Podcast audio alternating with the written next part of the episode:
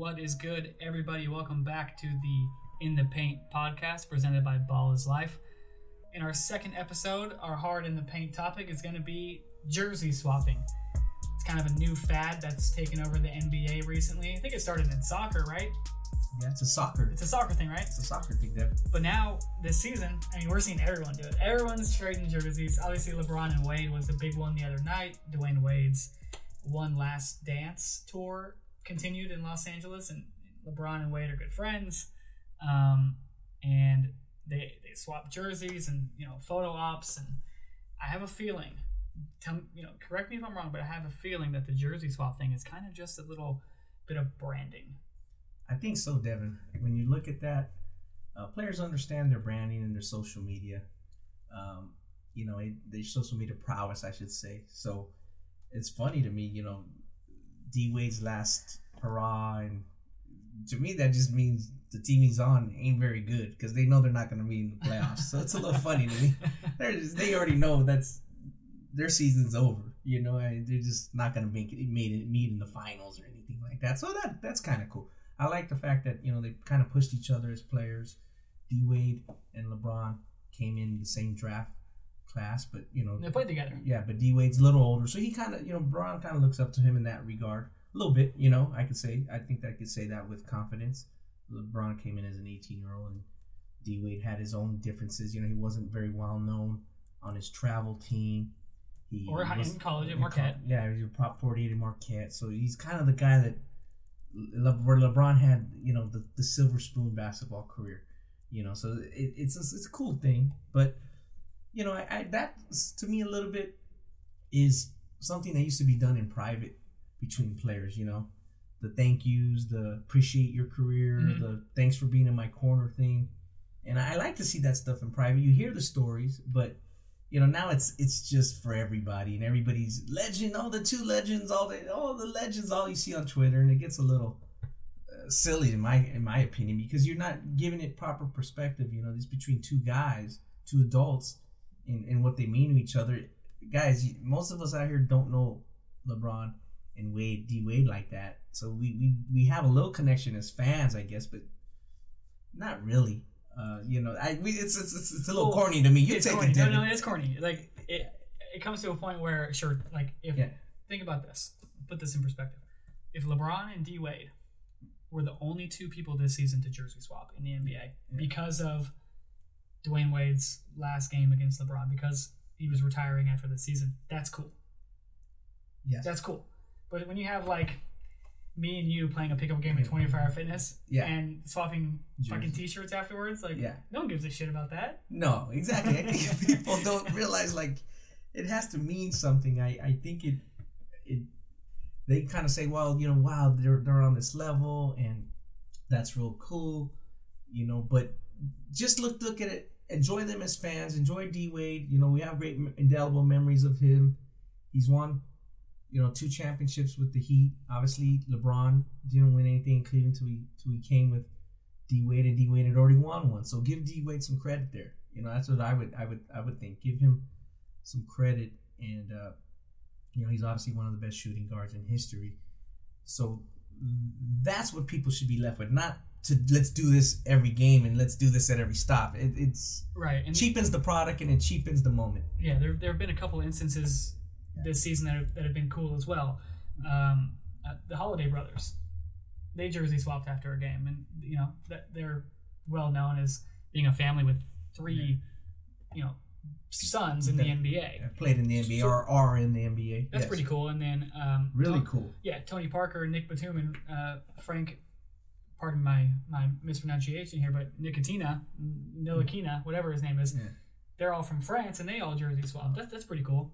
Yeah, that's pretty unique. But if you got like Pretty uh, authentic. yeah, if you got role guys coming and being like, "Hey, I played four minutes this game and had two points and three rebounds," and you have another role player like, "Yeah, let's swap jerseys, bro." Like, Yeah. it's, it kind of lessens the product a little bit. Yeah, I think it should be left for the moments for people who have that type of background. You know, if you if you have a soccer background or you enjoyed soccer as a kid and that's what you did, then yeah, I think that makes sense for some of those guys you just mentioned. You know, Tony Parker and those guys.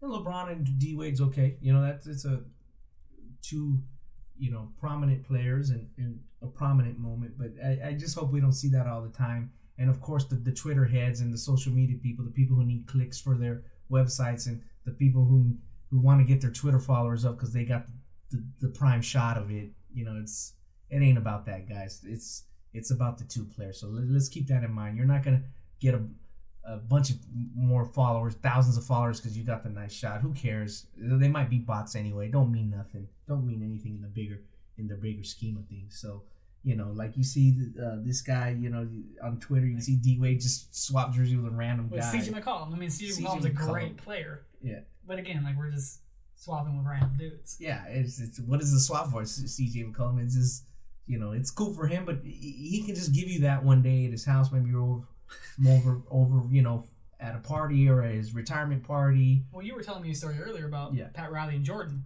Yeah. And kind of when when they were the Knicks when, and when the Riley Bulls. was on his way yeah. out or going to, down to Miami where he coached after that. Yeah. yeah.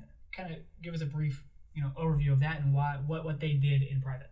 Yeah, you know, Pat Riley obviously was down with the with with the Knicks and and going in eventually going to go to coach the Heat, and he he was at a Monte Carlo or his place where he really uh you know stayed. It was a, it was a hotel. It was he, a five star hotel frequented. that he frequented, and he, he as most people in, of his uh, stature or his longevity in pro sports, they probably like to eat at the same restaurants, right? Stay at the same rooms. They have a routine. They have a routine, obviously, Devin. So you know, Pat Riley's going to check in and and he doesn't have his room available. And Pat Riley goes, "What what's going on?" And he's like, "Well, uh, I think let me double check for you, sir. Uh, yeah, there's a Michael Jordan who has occupying that room. I guess he's a Michael Jordan. So I don't know if you want to maybe, you know, reach out to the guy and see if he will swap rooms with you, or if there's some kind of, you know, I don't know why he got that room, but he has that room now. So Pat Riley smiles and he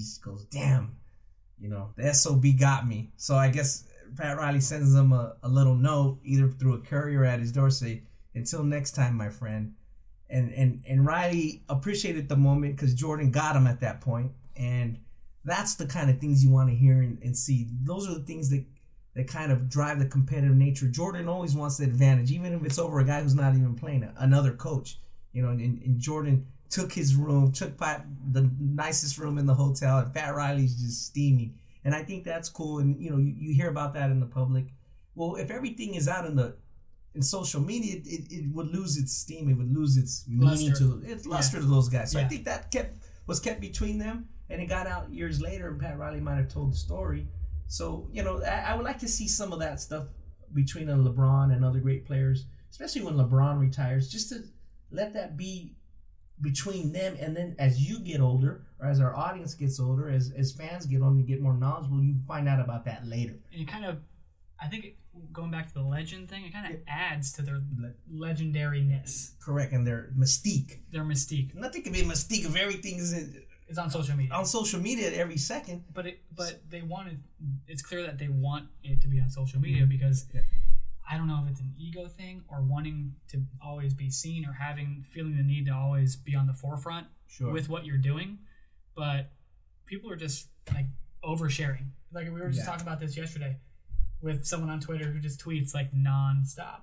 correct there's some guys out there and they could have some good things to say but you're just tweeting nonstop guys so guys be out there hoop heads you tweeting nonstop it kind of kills your good points and then if you keep saying fire in a movie theater all the time eventually nobody's gonna move because they don't believe you no more so if you got a good topic you got a good story share hoop heads out there share it at the right time and share it in, in, in the right dose proper dosage you don't when you get sick you don't you don't pop 17 advils you pop two of them so Speak for yourself. yeah, Devin likes to pop a bunch after he plays that 24 hour. But you get my point. You, you know, give us give it to us in, in doses, and I think your points will be made stronger, and the people and players you care about, you'll have even more meaning as you learn about them over the years. You know, I've, I'm still learning about players that I liked when I was younger, or, or stories you hear, you know, that are older from guys who have been around. So those, those are great great things to learn, great learning points. So I hope you guys.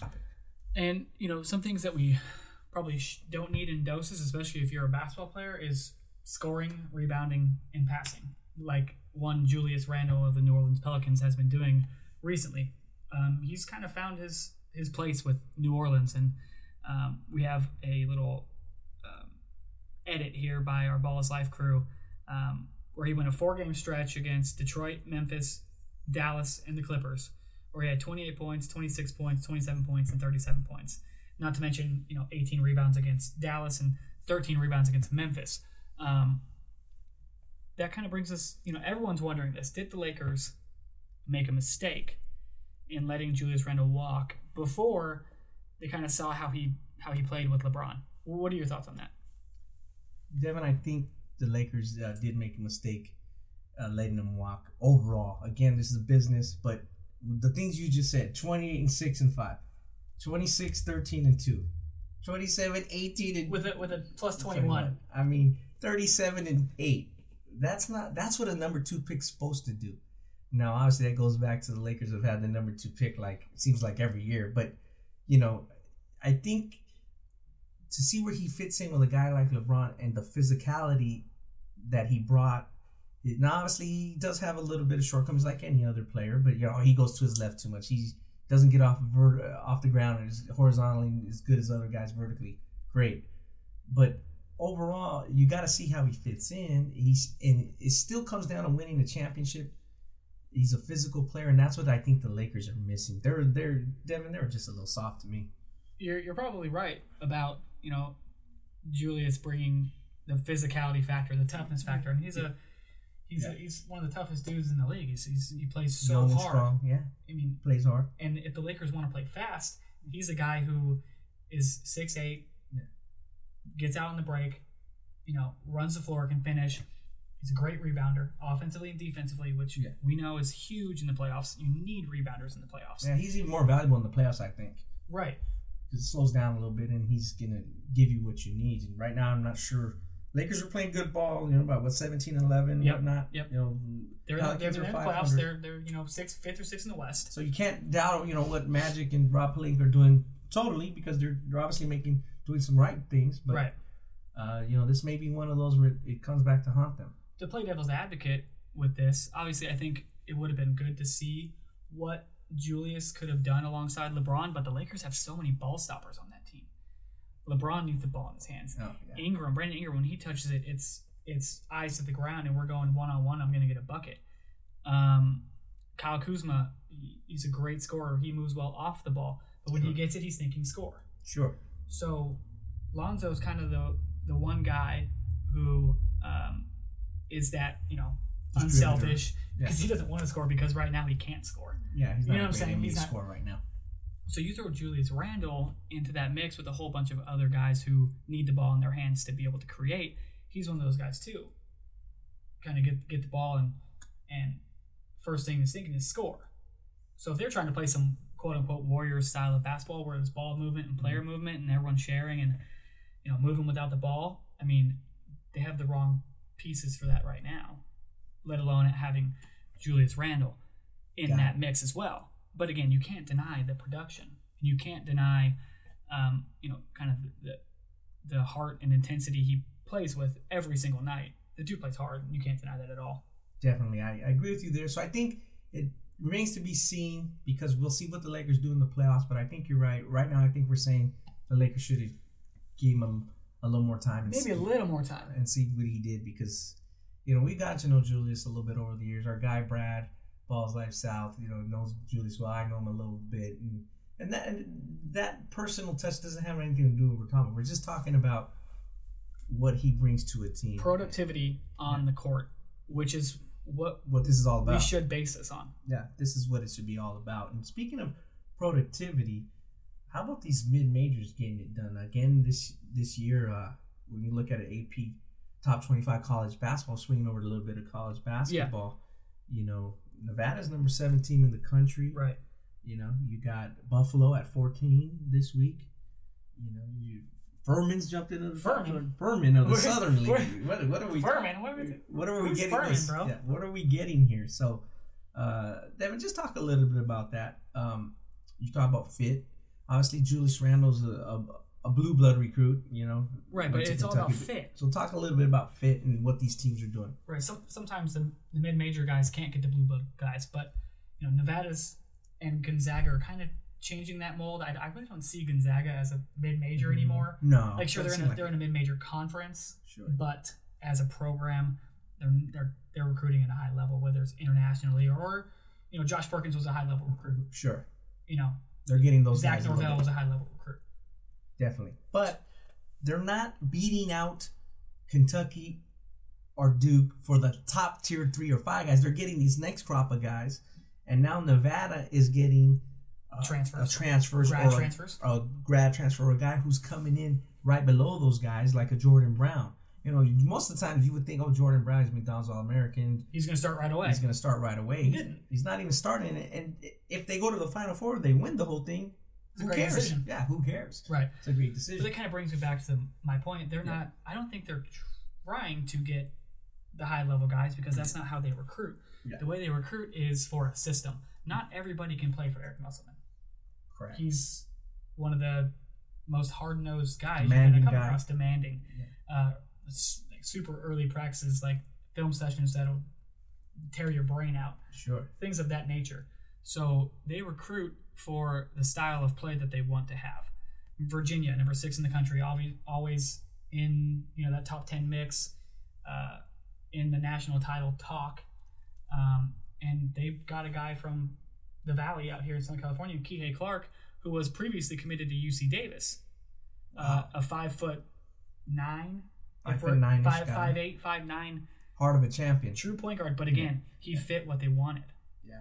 and that's how, what we're seeing here is these mid majors are getting guys who fit their system, who might have a little bit of a chip on their shoulder because they're under the radar, and grad transfers or four year program guys who happen to just be you know dogs. Yeah, and that's the point I want to make, Devin. The next point in terms of we go back a few weeks.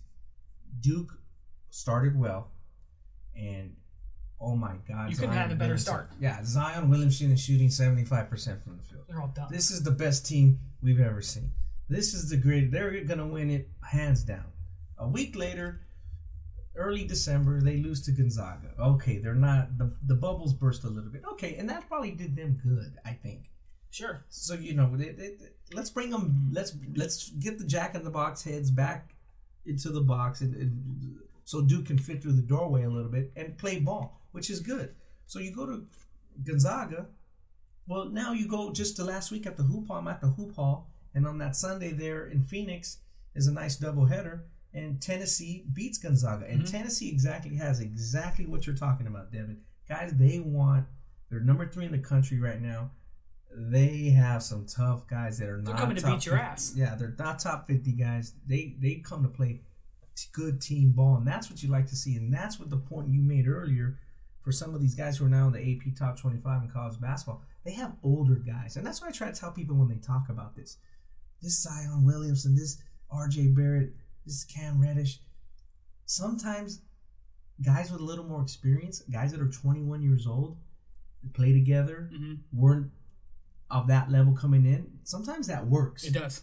You know, It clearly, it, it clearly does. it, it, and there's nothing wrong with it. So I think right now you're looking at a place where you have guys that are, um, you know, we, they're going to be high NBA draft choices as they should, As they versus versus guys that play on a team that are bought a little more bought in. I would say I would argue they're a little more bought in. Um, that's why I have I have a little problem with comparing. People want to throw it throw the Fab Five out real quick or Larry Johnson UNLV. UNLV against this this Duke team. Well, that Duke team, this Duke team, I should say, compared to those guys, these guys are a brand. Zion Williamson is a brand. Even R.J. Barrett is a little bit of an inter, turned into a little bit of an international brand. And I'm not sure I see just this is just my view what I've seen because I saw the, their games live that that time on TV and I followed it very closely. Those teams were a little closer. They really enjoyed playing together. Not saying this Duke team does, but I think some of these guys went to Duke because that's where they should go for their the their branding. Let's Right. to be honest, and That's maybe it's a lack of a better That's, term. that's kind of going back to the jersey swapping thing. They're going to get the most Yeah. viewership. The most eyes are going to be on them, and obviously Duke is a. Yeah. So, the, in the recruiting world, when you're a when you're a top ten prospect, it's you know Yeah. You're considering Duke. You're considering Kentucky. Yeah. And everyone else has to try and beat those guys out because they're so well branded. Correct. Um, and you're going to start there, just like before. Thirty years ago, we started Carolina and Louisville. It's almost like they had a Carolina's draft. still there, Yeah, and Carolina's still there. They got the Tobacco Road, obviously. and so they got the Jordan stuff. yeah, and you know, they're, Jordan's always going to be connected. They're they're a great program. You know, you I, I would never sit here and and compare Coach K to Steve Fisher. And that's not what I want to do. But what I'm trying to say is, those guys like Steve Fisher, just like Larry Johnson and Stacey Mm-hmm. Augmon could have been first round picks, but they came back. They enjoyed playing for that college, whether you agree with that or how if they were getting paid on the side, if if if they were getting take, based on taken- everything we know. yeah, if they were getting taken care of, doesn't matter. The point we're trying to make is they enjoyed it. I'm not sure some of these uh, one and done's teams, quote unquote teams, sometimes it works. Like it worked. Kentucky. It worked at Kentucky with Michael Wall. Kidd, Grill, Kill, Kid, Gilchrist, and Davis. That obviously Davis is a great player, and it also worked with uh, Jahlil Okafor and Tyus Jones. But Right. a lot other times it hasn't. So you that's the that's the that's the gamble in, in That is a gamble. you take. So sometimes it works, sometimes it- it doesn't. But I like to see. I think it's good for the college game in summary that some of these other teams are, are rising and, and have good teams that they built over two Over seasons time. or two It's- or three seasons. It's good for parity, and it, it helps those teams kind of up their stock when you know those like Jordan Brown. What was he, Yeah. the top twenty Yeah. guy? Top twenty guy definitely, And, and high for a little while. because Some people thought it was five or that. six. Right. Yeah. Some people thought he was in the top ten, top five Yeah. guy, and he picked Nevada. Yeah. Um, so it's kind of giving them a little boost in the recruiting world. Sure. Um, and sometimes in the recruiting world, fit is better than the name on the jersey because you, you're going to get if, if a lower level guy whatever goes to a school that's a little too high for him and i'm talking even like lower lower level guys go to a school that's a little too high for them they're going to get over recruited and they're going to have to transfer sit out a year and do all the bounce back bullshit Correct. um, and that kind of leads us into our probing segment on high school and kind of some of the things that we've seen in the early season tournaments. Um, both Ronnie and I were at Redondo for most of that tournament. Um, solid tournament. Fairfax won. Ethan Anderson going to UNLV was the MVP of that tournament, and he's off to a great start this year. Ronnie, what did you see at Redondo that, that you liked? when I was at Redondo start the season, obviously, folks, if you don't know, the high school season starting a little bit earlier around the country. Here in in California, CIF basketball can now start on November 12th. Just so you know, the season's going to end at Sleep Train Arena on March 8th, 9th, which is as early as it's ever finished in California, which may be a good thing. But between that November and March, we what we saw at Redondo, you know, Fairfax. I'm thinking Fairfax, Westchester, mm-hmm. Fairfax, Westchester. Westchester won their own tournament a week later. The Trevor Ariza tip off, obviously named after their 2003 Mr. Basketball, Trevor Ariza. But you that hasn't changed. So the constant is in the city section. Those two guys, it, you know, Steve Baik, who coached at Chino Hills previously, led them to Fab 50 title, and and Ed Azzam, who's the dean of coaches now in in California, uh, even over Gary McKnight. He's been there since 79, 80. Great players. They have a player, Jordan Brinson, who just decommitted from Missouri State, and he's probably going to fit that mold of what we're talking about. He can go to a right fit. That guy can be a really good college. really good college player. Really, most people don't have him on that high radar. If you go look at him at two four seven E ESPN, you're, you're going to have to dig. He's not there.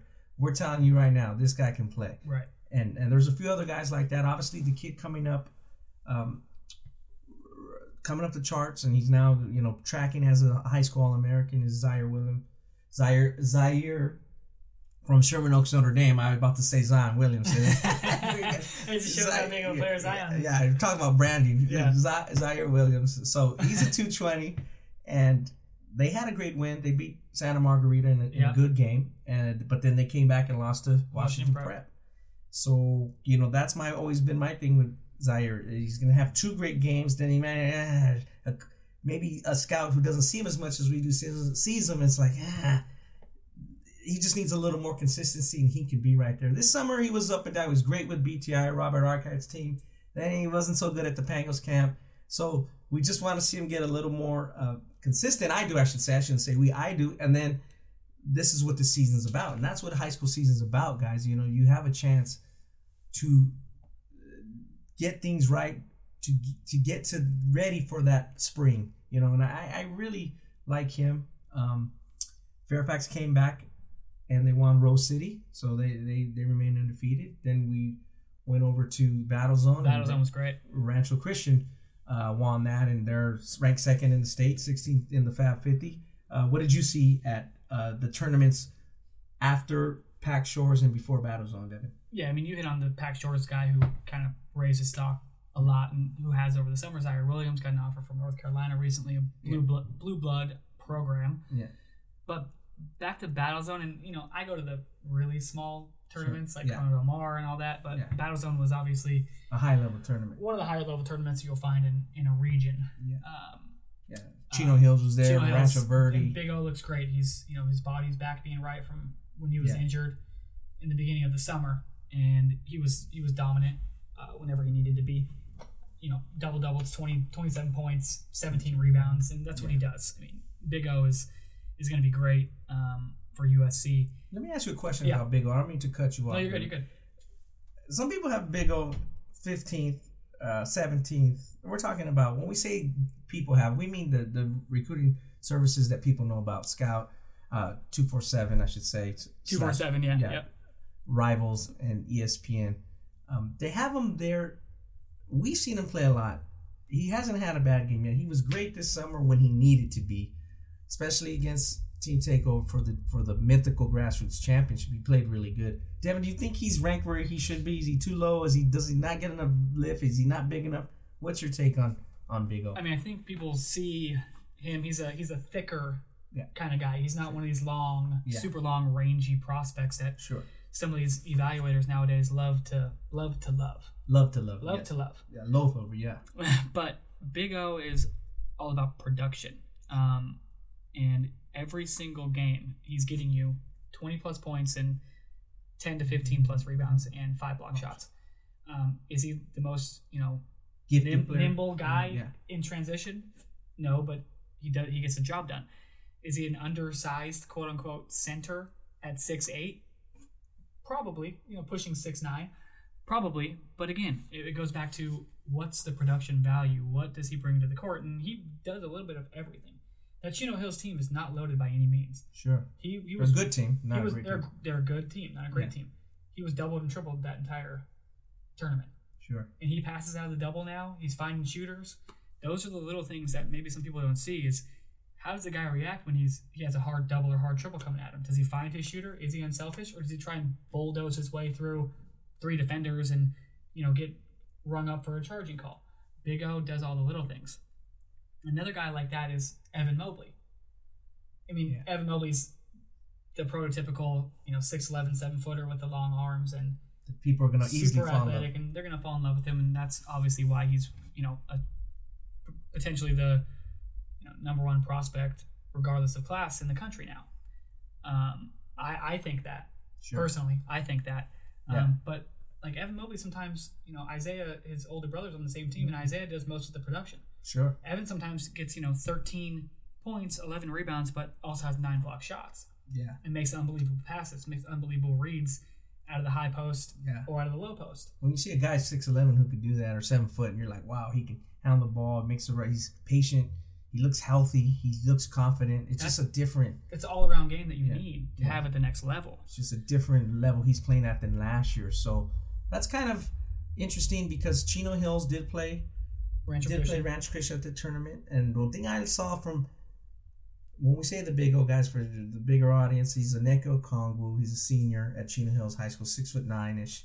We like to call him Big O just because we followed him That's so his long. name. That's pretty much his name now. That's pretty much his he name. He should just go to change it in, Yeah. at, at the courthouse. Yeah. Hey, I'd like to change my name to the Big O. Yeah. So, you know, we're talking about Onyeka Okongwu. The thing I liked that I saw was that at the end of the game, he was pissed off that they lost. Yeah. And they lost. It was a close game. I think it was 73-67 or 72-67. They lost at a foul on the last play. Yeah. Isaiah Mobley got an offensive rebound and he got hit and he made the free throw. So they lost, but he was mad. So that I, the fire is there, and obviously, you know, um, he's part of the number one recruiting class that quote unquote recruiting experts say, along with Isaiah going to, and we'll see how he does. You know, they have, we'll see if USC gets it done with this recruiting class and uh, how they finish out the season. And speaking of Chino Hills and the Big O. Uh, Devin, why don't you talk a little bit about our next segment?